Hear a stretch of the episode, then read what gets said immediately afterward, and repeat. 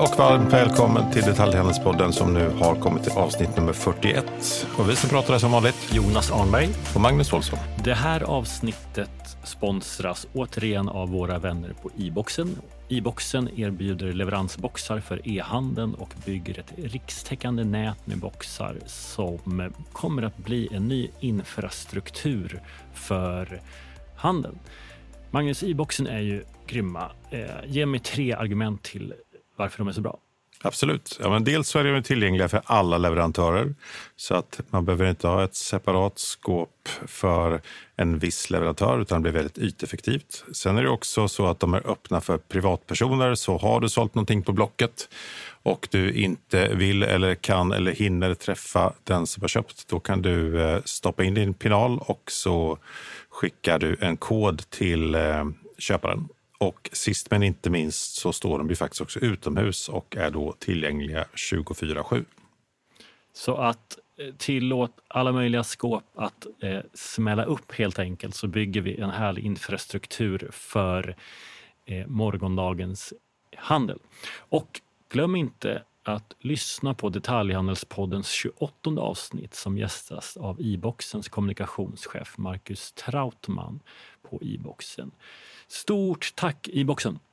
Och idag har vi en drömgäst. Du är techinvesterare, grundare av Wrap, styrelseledamot i Bubble Room, bakgrund på EQT, föreläsare. Jag hade dig som moderator på ICA-dagarna för någon månad sedan som var helt otroligt bra.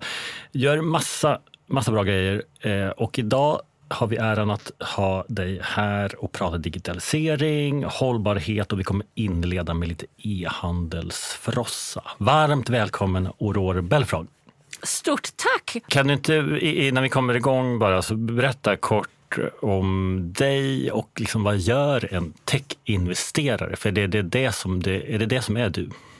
Ja, alltså, jag är genuint orolig för vart planeten är på väg, biosfärens kollaps och klimatet. Så att det mesta jag gör hamnar under det paraplyet och i det så eh, investerar jag i teknologi som bidrar till den gröna omställningen. Jag sitter i en hel del styrelser och hjälper bolag med sitt omställningsarbete och driver vad man skulle kunna kalla för en tankesmedja som heter sustackable.com med min kompanjon Judith Wolst där vi just pratar om skärningen mellan tech, hållbarhet, biosfär och också rör vid den politiska delen av det hela för att lite opinionsbildning, lite folkbildning men också allmänt ett bra sätt för oss att lära oss. Det är oftast där det börjar. Vi skriver rapporter. Det börjar oftast med att Judith och jag frågar oss själva. Kan du det där? Förstår du det där? Nej, inte jag heller. Så googlar man. Nej, det finns inte tillräckligt mycket research. Vi fattar inte.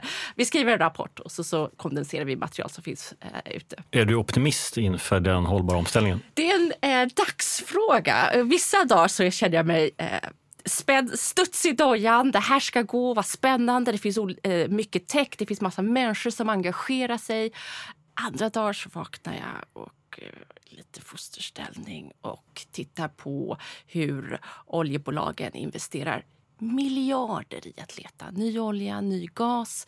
Vi struntar lite i den här biosfärsfrågan för vi klarar bara av klimatutmaningen samtidigt och så gör vi den lite halvdant. Eh, målet som vi har satt är en och en halv grads global uppvärmning som någon form av seger.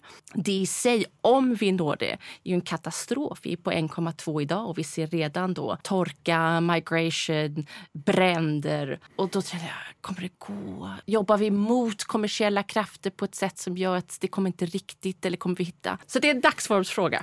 Det, man vill ju inte pitcha för dig när du har en fosterställningsdag. Om man inte har någonting stort och så här plockar upp mig och bara ja, det här är fantastiskt. Vi, vi, vi kommer in på hållbarhet. Vi, där ska vi verkligen djupdyka i och din syn på handelns möjlighet att leda en hållbar omställning.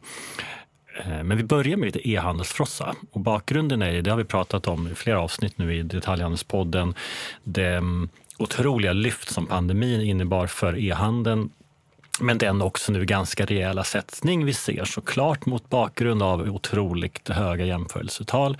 Men också av den utveckling som har varit, att e-handeln helt enkelt är större nu. Marknadsföringen har blivit dyrare, Google är dyrare eh, och ny, nya möjligheter äger rum. Många bolag på börsen har fått lite stryk, värderingarna har gått ner. Hur, hur ser du som investerare på, på handelssektorn nu?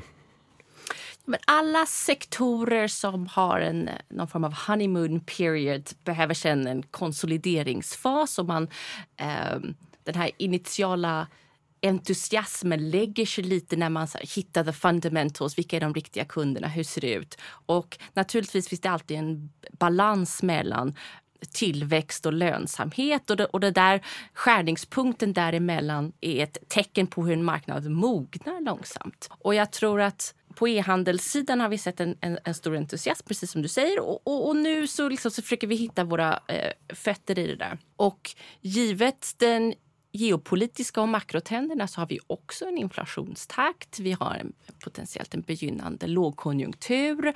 Eh, folk kanske håller i pengarna lite.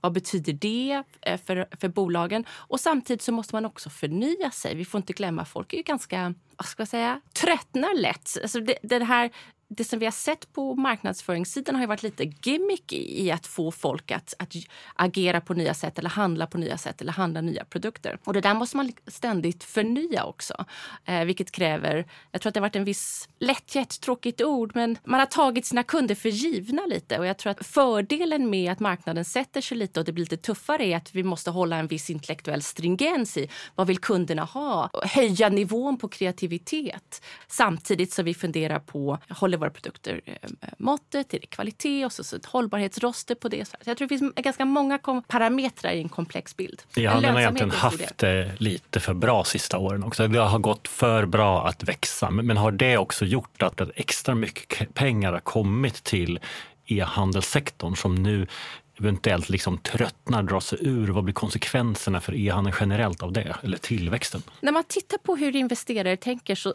ska man sällan anta att folk inte kan det de investerar. Utan vad har de för horisonter? Och mycket kapital har ganska korta horisonter. Det vill säga, många har, i, har eh, gått in i en marknad som var på en uppsving. Kanske inte med eh, tanken att vara i den i 10-15 års tid utan vara med på en våg. Och Det får man respektera. Det är någons strategi. Å andra sidan så eh, ju tidigare du är på resan desto lättare har du möjlighet att vara liksom lite kortsiktig. Så finns det långsiktiga ägare som, som, som tänker lite annorlunda. Och sen får man heller inte glömma i det stora finansiella spelet där, där Venture som jag kommer ifrån är ju bara liksom lille investerare Och där har det funnits svårigheter att allokera kapital. Aktiemarknaden med covid har sett väldigt turbulent ut så att mycket pengar har dragit sig mot det som vi kallar för alternative investments. Både mindre noteringar men också eh, venturebolag. Det vill säga mer pengar än vad det har funnits bolag, vilket i sig också naturligtvis påverkar eh, värderingarna och mängden kapital. Eh, lätt, konkurrensen. Många investerare jagar samma bolag och i det så saltar eh, eller sockra kanske inte på svenska, sockrar man med eh, en högre investering. Och det där bidrar till att man när man läser eh, Dagens Industri eller Financial Times tror att det är bara en boom i e-handeln. Men det är en konsekvens av mycket annat. Men eh, hur ska man tänka då, då man, när, man, när man värderar en e-handel idag? För att vi hade ett avsnitt för Eh, ja, det var nog ett av de första avsnitten där vi resonerade om investeringar i handeln och vi konstaterade att det var framförallt D2C-bolag eh, som var intressanta att överhuvudtaget investera i. Eh, vi pratade om att eh, idag vet man hur man ska driva lönsam e-handel men marknaden har ändå värderat tillväxt för att få ta tillvara det momentum. Och om man jag kommer inte ihåg exakta talen, men vi pratade någonstans att man kunde få upp till fyra gånger omsättningen givet att man hade en tillväxttakt på någonstans runt 80 procent. Hur, hur ser den liksom, värderingsteorin ut idag? Kan du säga något om det? Varje investerare har ju sin liksom, investment thesis och sina tankar om the fundamentals i varför man går in i en viss marknad. Ur ett ventureperspektiv, om vi breddar det från e-handel så är det ju oftast team, tech och timing som man tittar på. Och så om vi lämnar kunden ett litet ögonblick och alla, eh, den här makrotrenderna som vi pratade om tidigare så blir det ju då naturligtvis ett team som är där för att göra det på riktigt och kan sin kund och känner sin kund och är kanske inte bara där för att ur ett Excel-arksperspektiv hittat ett hål i marknaden som man ska utnyttja utan verkligen brinner för sin kund eller sin produkt. Det är en enorm skillnad eftersom det är ett maratonlopp och bryr du dig på riktigt, och det är liksom ganska tråkig kliché, men så här, bryr du dig på riktigt så hittar du lösningar på ett annat sätt än eh, om du har liksom financially engineered the market och ser att här, det är ingen som har sålt den här produkten till den här kundgruppen förut, nu kör vi. Det är den ena. Sen en förmåga till tech och det vi pratade tidigare om, eh, att hålla eh, your intellectual rigor och höjd på kreativitet. Om du är tekniskt kunnig på riktigt, då kan du använda teknik för att förstå din kund och din produkt och din marknadsföring och ligga i framkant på mycket av de här grejerna. Om det där är en abstraktion så kan du inte det heller. Du sitter i styrelsen på Babro. Hur agerar du som styrelseledamot i ett bolag som har utvecklats fantastiskt men, men nu såklart har en tuffare omvärld? Då?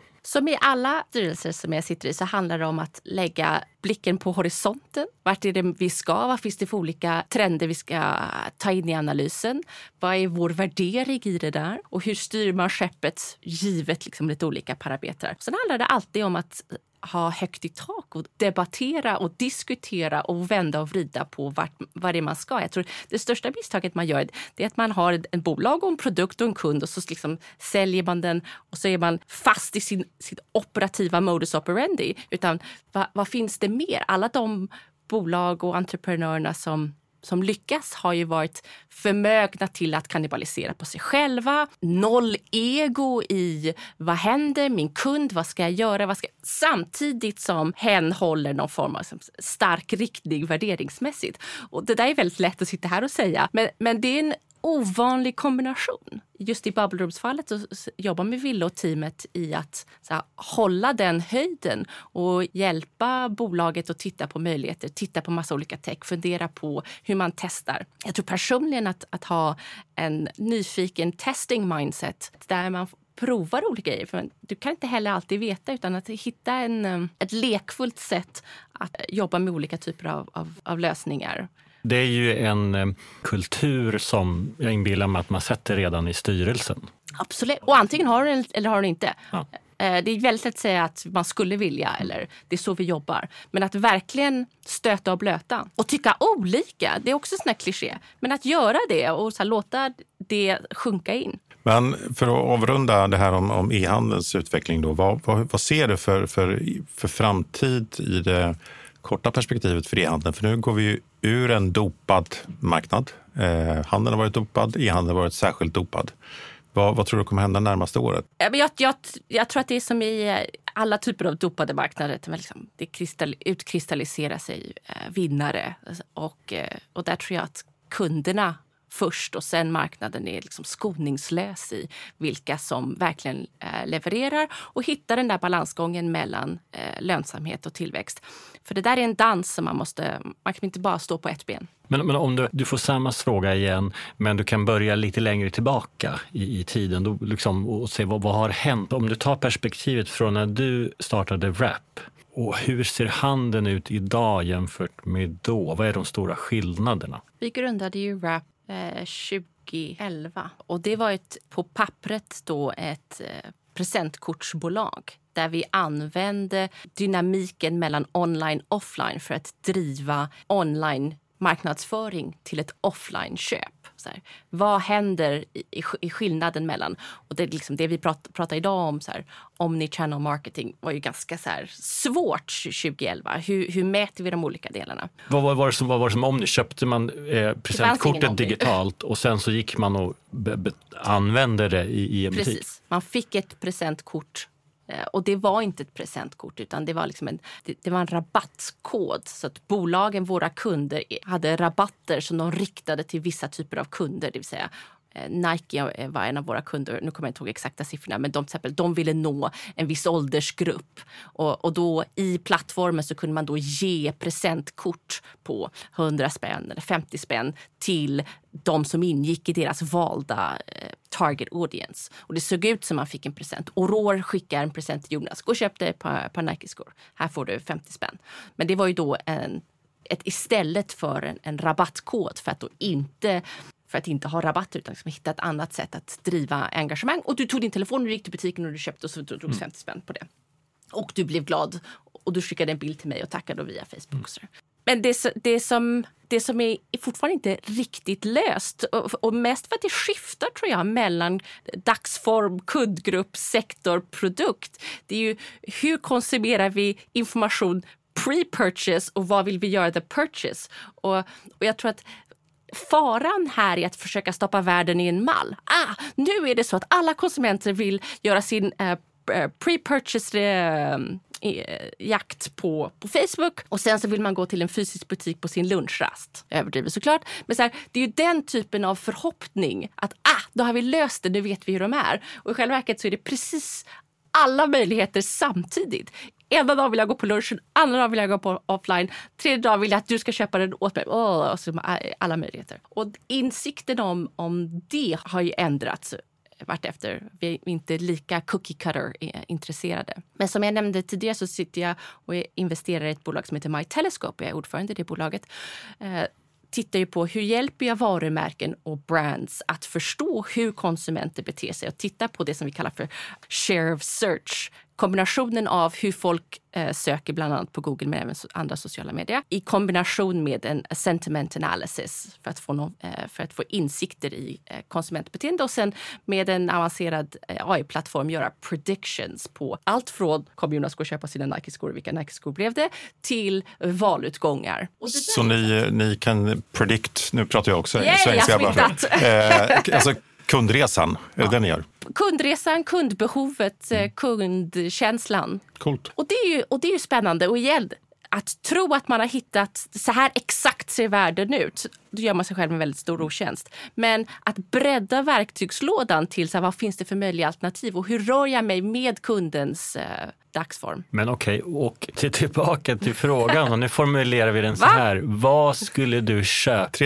idag om du fick. Nu, för det här, det här är ju infrastruktur för retail och det kanske är så att det är det som är det mest okay, intressanta. Om vi ställer frågan så, ja. vad skulle jag investera i nu i det här? Så är det så att jag har svårt att se någonting som jag kommer att investera i. Men det är också för att jag ser att vi behöver tänka om hur vi konsumerar utifrån våra hållbarhetsmål. Och det finns en enorm inbyggd konflikt i det vi kallar circularity eller nå våra klimatmål och handelns behov av tillväxt. Och, och, vi har inte riktigt löst det och jag ser, ganska, jag ser spännande försök till att titta på hur skapar vi konsumtion samtidigt som vi når våra mål. Går jag, och... Ingenting imponerar mig tillräckligt mycket för att jag skulle vilja investera. Men, men det är alltså din, din vurm för hållbarhetsfrågan ja. som hindrar dig från att investera, inte ja. att landskapet är så komplext Nej. nu. Nej. För det är, det är en annan faktor. Det är svårt kanske att identifiera vilka som kommer att vara vinnare på, på ett par års sikt, givet allt som händer. Ja, och jag har inte gjort den analysen tillräckligt djupt eftersom mm. min utgångspunkt är att jag tycker att det är en problematisk konflikt och jag letar efter dem som är, är med och bidrar till att försöka lösa den konflikten tycker jag är, är mycket mer intressant. Men, och vilka tycker du gör det bra då, eller så bra man kan nu? Har du något exempel? Jag vill säga, om vi lyfter nivån till hur mäter vi nationell tillväxt? Vi pratar BNP. Så här, vad mäter det? Är det ett intressant, ett intressant KPI för att förstå att landet är på väg i rätt riktning? Ja. Många hävdar att nej, det är förlegat och, och vi borde liksom mäta mer. Premiärministern i Nya Zeeland, Jacinda Ardern, gick ut inte så länge sedan och sa vi har då en 3 i tillväxt. Eh, alla tycker att vi är plus AA-rated, men vi har en stor skuld till miljön. Eh, våra barn tar livet av sig och hon sa någon tredje hemsk faktor. Det vill säga, så bra är det inte. Alltså, måttet visar inte på vart, vart vi är på väg. Så det intressanta är hur hittar man ett sätt att upprätthålla någon form av leverne där konsumtion ingår som är innanför våra planetära begränsningar. Det finns en diskussion att ha här om huruvida hållbarhetsmålen slänger oss tillbaka till stenåldern. Det är något som jag hör ganska ofta. Så här. Det vill vi inte. Nej, okej. Okay. Det vill inte jag heller. Så hur hittar man ett sätt att tell the story som gör att det är ett steg framåt, ett äventyr, något vi vill vara med om? Hur vill vi bidra? Ja, och det här är ju en väldigt bra brygga till frågan hur bidrar digitaliseringen till hållbarhet?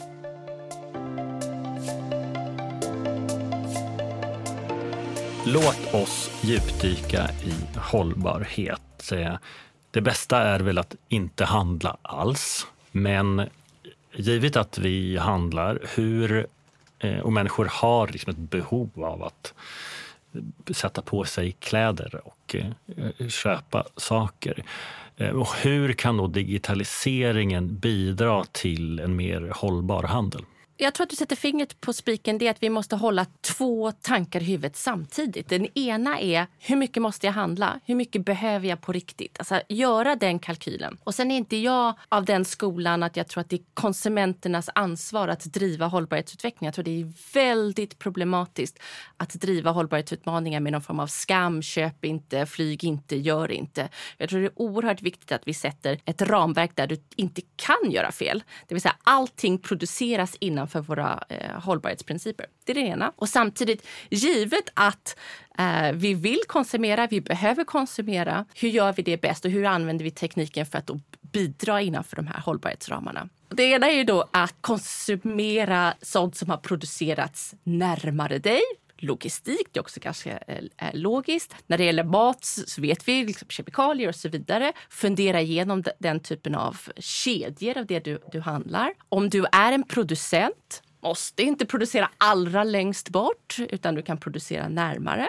Och så hur mycket producerar du och hur mycket rear du ut? Jag har tittat en hel del på, på H&M som har använt ganska mycket intressant artificiell intelligens i sin produktion och supply chain. Det vill säga hitta algoritmer som stöttar inköparna i hur mycket tror vi att kunderna kommer att köpa av de här produkterna och, och finlira där. Och det är naturligtvis en direkt hållbarhetskonsekvens. Vi producerar bara det som vi tror att vi säljer.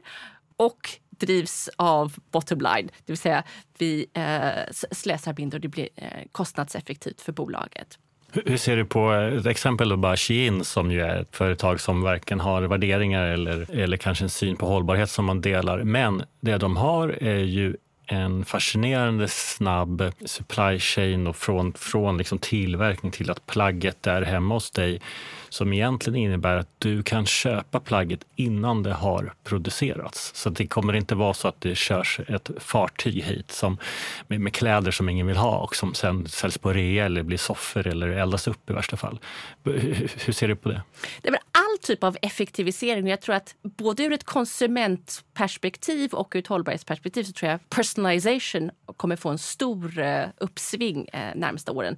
Både för att det är liksom kul eh, och för att det är lönsamt och innanför våra planetära eh, begränsningar. Så det tror jag absolut på. Och jag tror tricket är som sagt att om vi hittar ett sätt att prissätta koldioxidutsläpp, om vi hittar ett sätt att eh, transportera fossilfritt, vi byter ut olja mot etc. etc. Då kommer detta inte längre vara ett problem. Och i den här transformationen, jag tror man måste vara nykter i att så här, vad betyder en transformation? Det betyder att saker och ting ständigt ändras. Så det vi pratar om idag som liksom de stegen vi måste göra nu, om 6-18 månader så ser det annorlunda ut. Och det är ju ganska jobbigt. Vi pratar om investerare. Det är lite kan vara svårt som investerare att sätta de här horisonterna givet att vi är i en föränderlig process.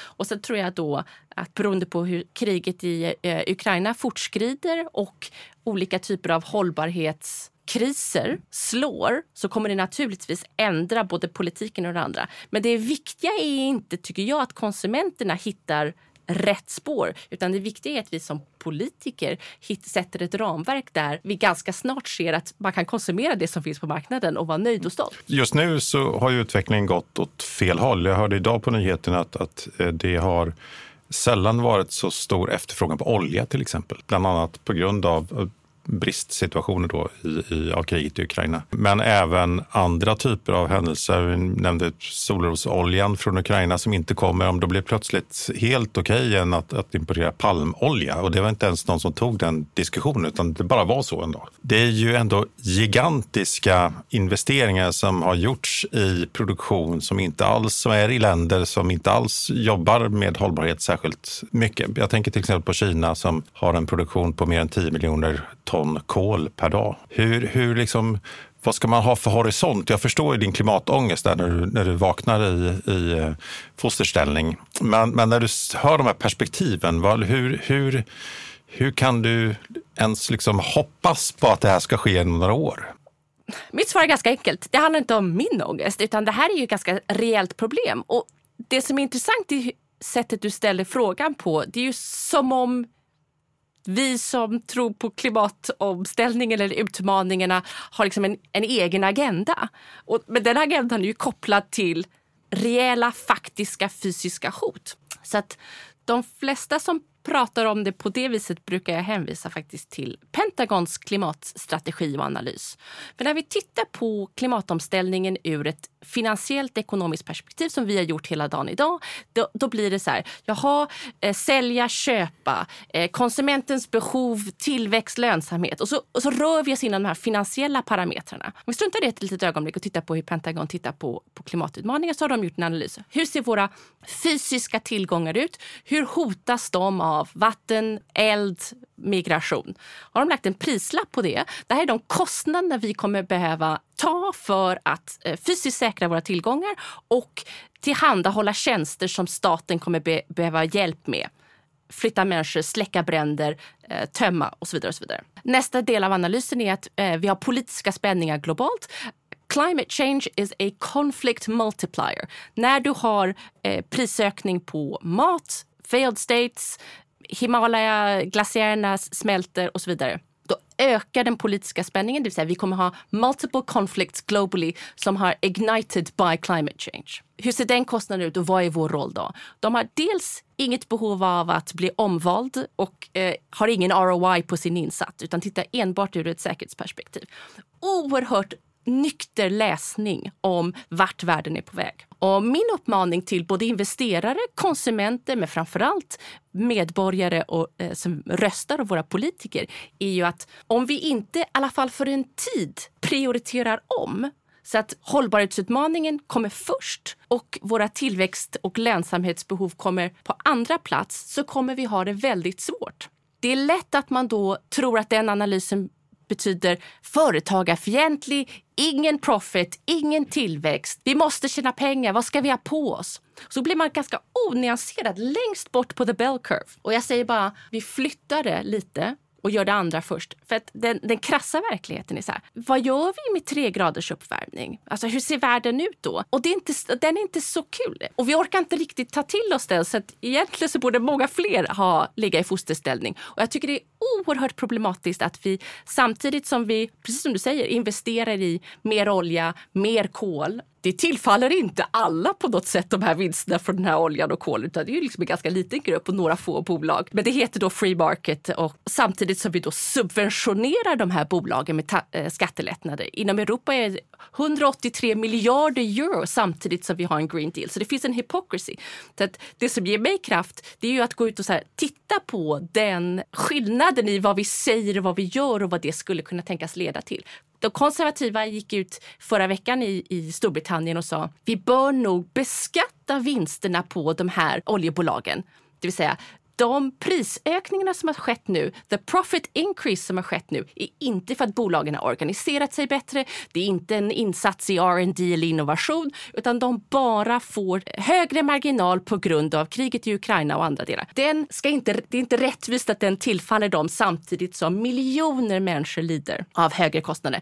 Där behöver vi omallokera. Och när brittiska The Conservatives vill omallokera från the profits från oljebolagen till gemene man, då har vi liksom ett skifte här som börjar ske. Ja, då börjar det ju ske på riktigt. Det är jättespännande. Och för, kan vi ta ner det på konsumtionsnivå i Sverige. För alltså, om, om man tittar på ta budgettrenden, dollar står rusta, det har ju växt parallellt med en hållbarhetstrend så har ju det växt otroligt kraftigt. Är du fastighetsägare som ser att du Eh, du har fått under en period tomma lokaler. Det man fyller upp med, de som är villiga att signa ett långt kontrakt, är ofta den nya budgethandeln. Vem, vem tar ansvaret här? Det, och, och, kan också i den frågan väga in, du, du sitter själv i styrelsen för Bubble Room som ju säljer festklänningar till en målgrupp som jag tror är väldigt hållbarhetsmedveten generellt. Men kanske inte just precis när jag köper en klänning som jag ska ha några gånger. Liksom. Hur, hur, ser du på liksom, den konflikten mellan medborgare och konsumenters beteende? Och, och liksom det, de stora frågorna? Så viktigt att du ställer frågan och just på det viset. Om vi tar Bubble Room för ett litet ögonblick så är jag väldigt stolt över att Bubble Room lägger mycket tid och energi på tidlösa plagg. Mm. Och att just att plaggen inte är trendiga utan att du ska kunna ha dem många gånger. Men om vi parkerar det för ett litet ögonblick. När du vill ta ner det till den svenska konsumentens nivå och titta just på lågprissektorn så finns det en, en annan dimension i hållbarhetsutmaningen och det är att den ska vara eller måste vara för att ha liksom en chans, rättvis. Vi lever fortfarande med liksom det kollektiva minnet av eh, finanskrisen 2008-2009. De stora bankerna hade skapat stora komplexa produkter, tjänat hur mycket pengar som helst. Och i slutändan var det konsumenterna, arbetare, working class, middle class som fick plocka upp notan för de här stora bolagen. Förutom, eh, jag ska inte gå in på vad jag tycker om det, men, men vi lever fortfarande med konsekvenserna av det. Och jag tror att om vi ska klara hållbarhetstransformationen är det extremt viktigt att vi leder från toppen. Det vill säga elit som har kapital, länder som har det bättre ställt måste ta klivet först och investera. Lead from the top.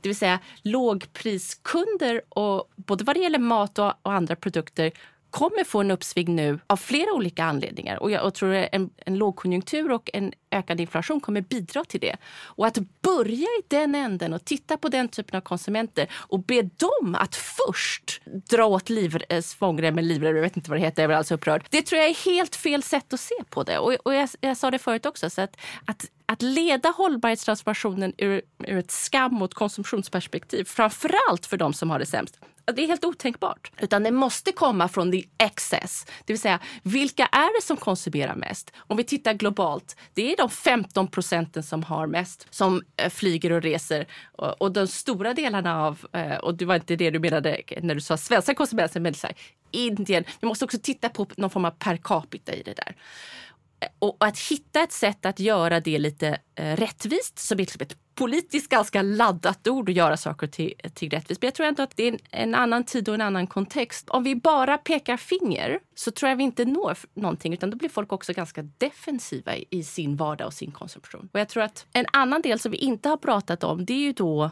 medias roll i det här. Liksom. Jag nämnde lite om the storytelling i i hur, hur rör vi oss mot en framtid som vi är stolta över och där vi överlever.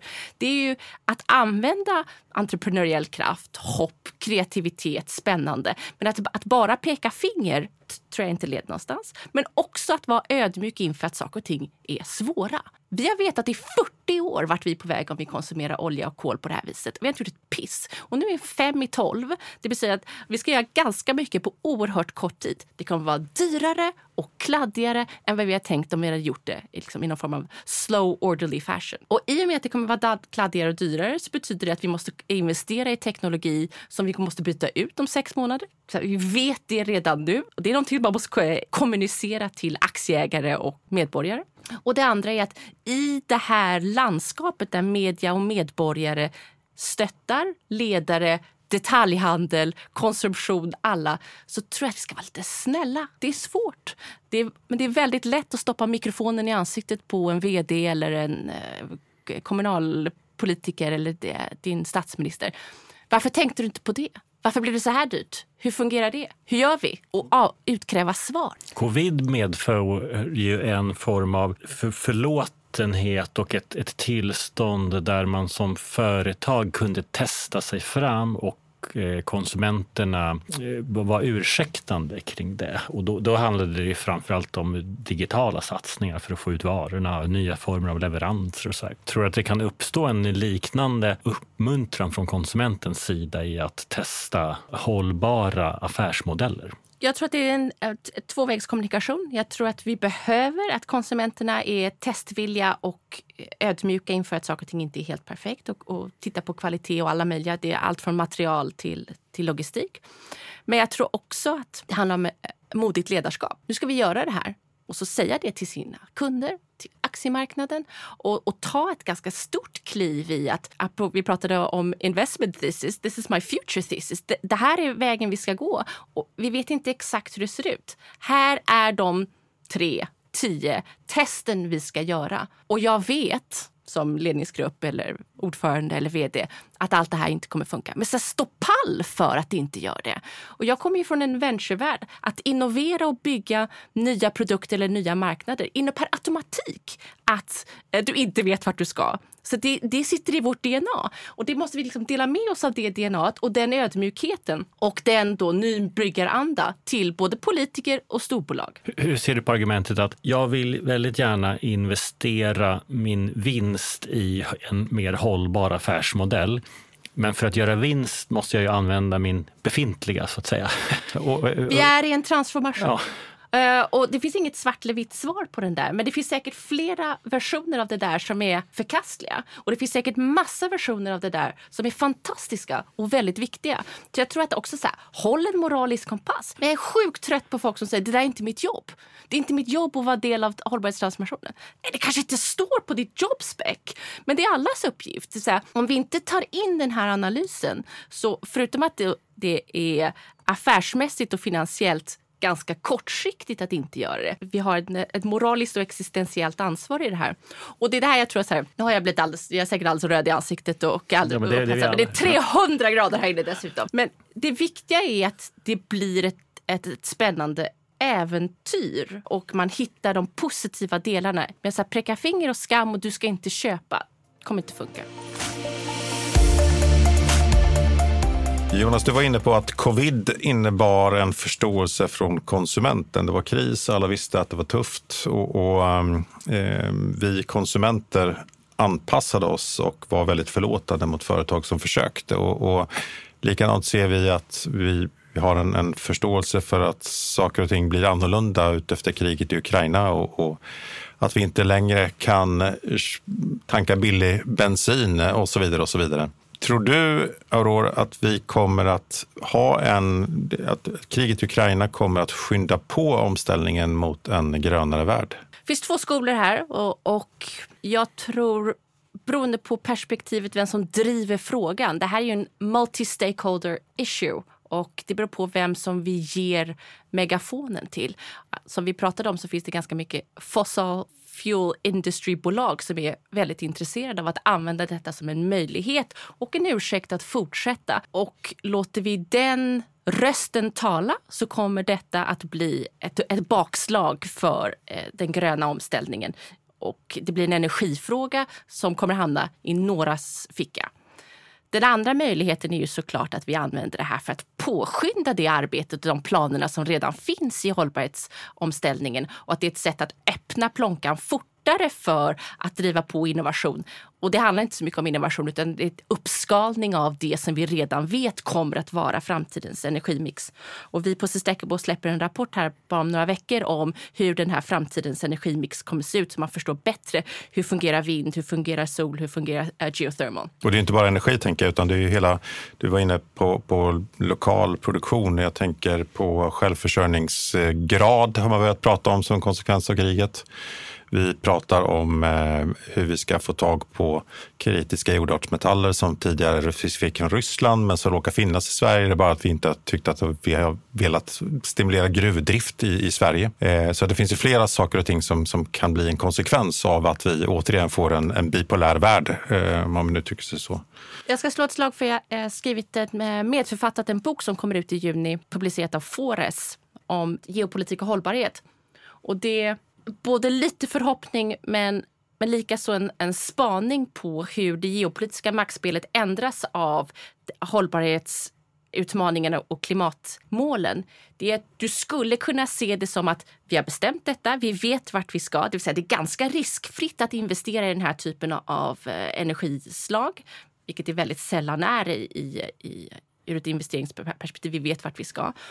Och om vi bygger nästa kapitel i mänsklighetens historia, nästa finansiella kapitel i mänsklighetens historia, då är det inte så svårt att se att den som äger infrastrukturen, energislagen, produkterna, tjänsterna som är fossilfria kommer vara den geopolitiska vinnaren i nästa, eh, nästa kapitel.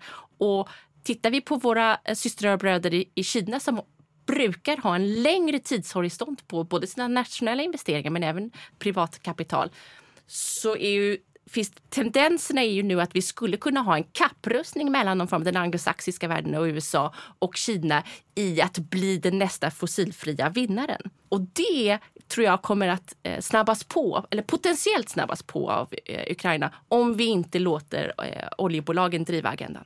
Det låter jättespännande. Hur kommer man åt den boken? Den släpps, tror jag, 16 juni, datumet nu. Hur ser du nu framåt? Om vi, om vi avslutar det här samtalet som ju har varit otroligt intressant. Vi, vi brukar ställa samma fråga till alla gäster som är att eh, sista tre åren så har e-handeln fördubblats och vi tror att den har kanske fördubblats igen om fem år. Vad är de stora skillnaderna då jämfört med idag? Jag tror absolut att det har möjlighet att fördubblas på nästa femårsperiod. Och jag tror att givet det vi har pratat om idag så tror jag att om vi använder de tekniker som finns på hållbarhetssidan vad gäller energislag för att förbättra logistik, produktion, så skulle vi kunna på en femårs eh, sikt skulle kunna ha en konsumtion som är innanför våra planetära begränsningar. Vi kan flyga flygplan, vi kan åka bil, vi kan köpa kläder, vi kan eh, konsumera den mat vi vill. Och vi har lärt oss hur vi bygger supply och demand. Vi har lärt, och då menar jag bolagen, här, vi producerar rätt, vi slänger inte, vi är effektiva med material. Jag tycker vi ska vara lite bullish och ambitiösa. Att är, under fem, om fem års tid så dubblar vi e-handel, men innanför våra planetära begränsningar. Det var ju väldigt optimistiskt. Jag tror att det är du som har sagt att människor är, tycks vara mer rädda för transformationen än själva liksom, kraschen. Oh, det men, fascinerar men, mig. Men, och det här är ju en väldigt ljus bild av då, om det, så säga, den transformationen bara tar fem år. Jag tror att det kommer ta mer än det såklart. Men, men eh, för, för argument's sake så hakade jag på din fem år. Men jag tror att det finns så pass mycket värde som kommer att skapas under de nästa två decennierna egentligen i transformationen, i att bygga infrastrukturen och byggstenarna i det kapitel som kommer att bli. Sen tror jag det finns massa kostnader, det finns massa kladd, det finns massa annat också. Men värdegenereringen framgent är fantastisk. Och det är en väldigt spännande tid att vara investerare om man då väljer att plocka russinen ur kakan. Men jag tror att liksom, ur ett nationellt perspektiv så måste vi vara lite eh, eh, bredare än så. Jag tror också att eh, en fördubblad e-handel är väldigt bra ur hållbarhetssynpunkt för att man är mycket mer datadriven. Man har rätt sak på rätt plats i rätt tid. Det är en effektivare affärsmodell. Så därför är ju liksom en transformation till e-handel bättre för handeln. Men det som driver e-handeln väldigt mycket också är ju performance marketing, det är man importerade Black Friday en gång i tiden och nu är det rea och sen har du inte köpt någonting så det är Magnus eh, liksom, hatexempel så kommer du om några dagar få ett nytt eh, sms att nu är det ännu mer rea och så där. Så att å ena sidan så är affärsmodellen mer hållbar skulle jag säga än en traditionell handel. Å andra sidan är man mycket mer pushig. Hur ser du på den e-handelns eller handelns ansvar i det här pushandet för att driva affär och ur ett hållbarhetssynpunkt? Jag, tycker, jag tror det är absolut ohållbart att tro att handeln, alltså enskilda bolag ska bromsa sin förmåga att pusha och sälja för att nå ett mål som de, apropå det vi pratade om, it's not my job. Det är svårt att se det som realistiskt. Man måste sätta ett tydligt ramverk för hur vi får agera. Att sätta ett pris på koldioxid och som land och som värld investera i byggnader, jordbruk, logistik och energislagen. Så att du kan inte agera fel. Alltså, lådan måste vara rätt. Man ska inte kunna. Att gå och be någon att hålla igen. Väx lite mindre, då når vi inte dubbel e-handel. Jag tror att det är för svårt. Det, det, finansiella landskapet och där vi agerar just nu är, inte, är, är byggt kring tillväxt. Och då måste vi hitta ett format där vi kan växa. Och, och, och jag tror personligen att sätta ett pris på koldioxid gör att, du, att the market failure av att inte att kunna släppa ut och, och emit kommer att täppas till. Stort tack för att du ville komma hit och prata hållbarhet och e-handel och investeringar med oss. Ja, enormt tack Aurora Belfrage. Det har varit väldigt inspirerande för det, man blir ju å ena sidan delad fosterställningskänsla eh, men, men också hoppfullt kring att det finns massa saker att göra. Så att alla ni som har makten att göra saker vad väntar ni på? Sätt igång. Tack så jättemycket för att du var med Olof. Tack. Och tack till er som lyssnade. Tack ska ni ha. Hej då!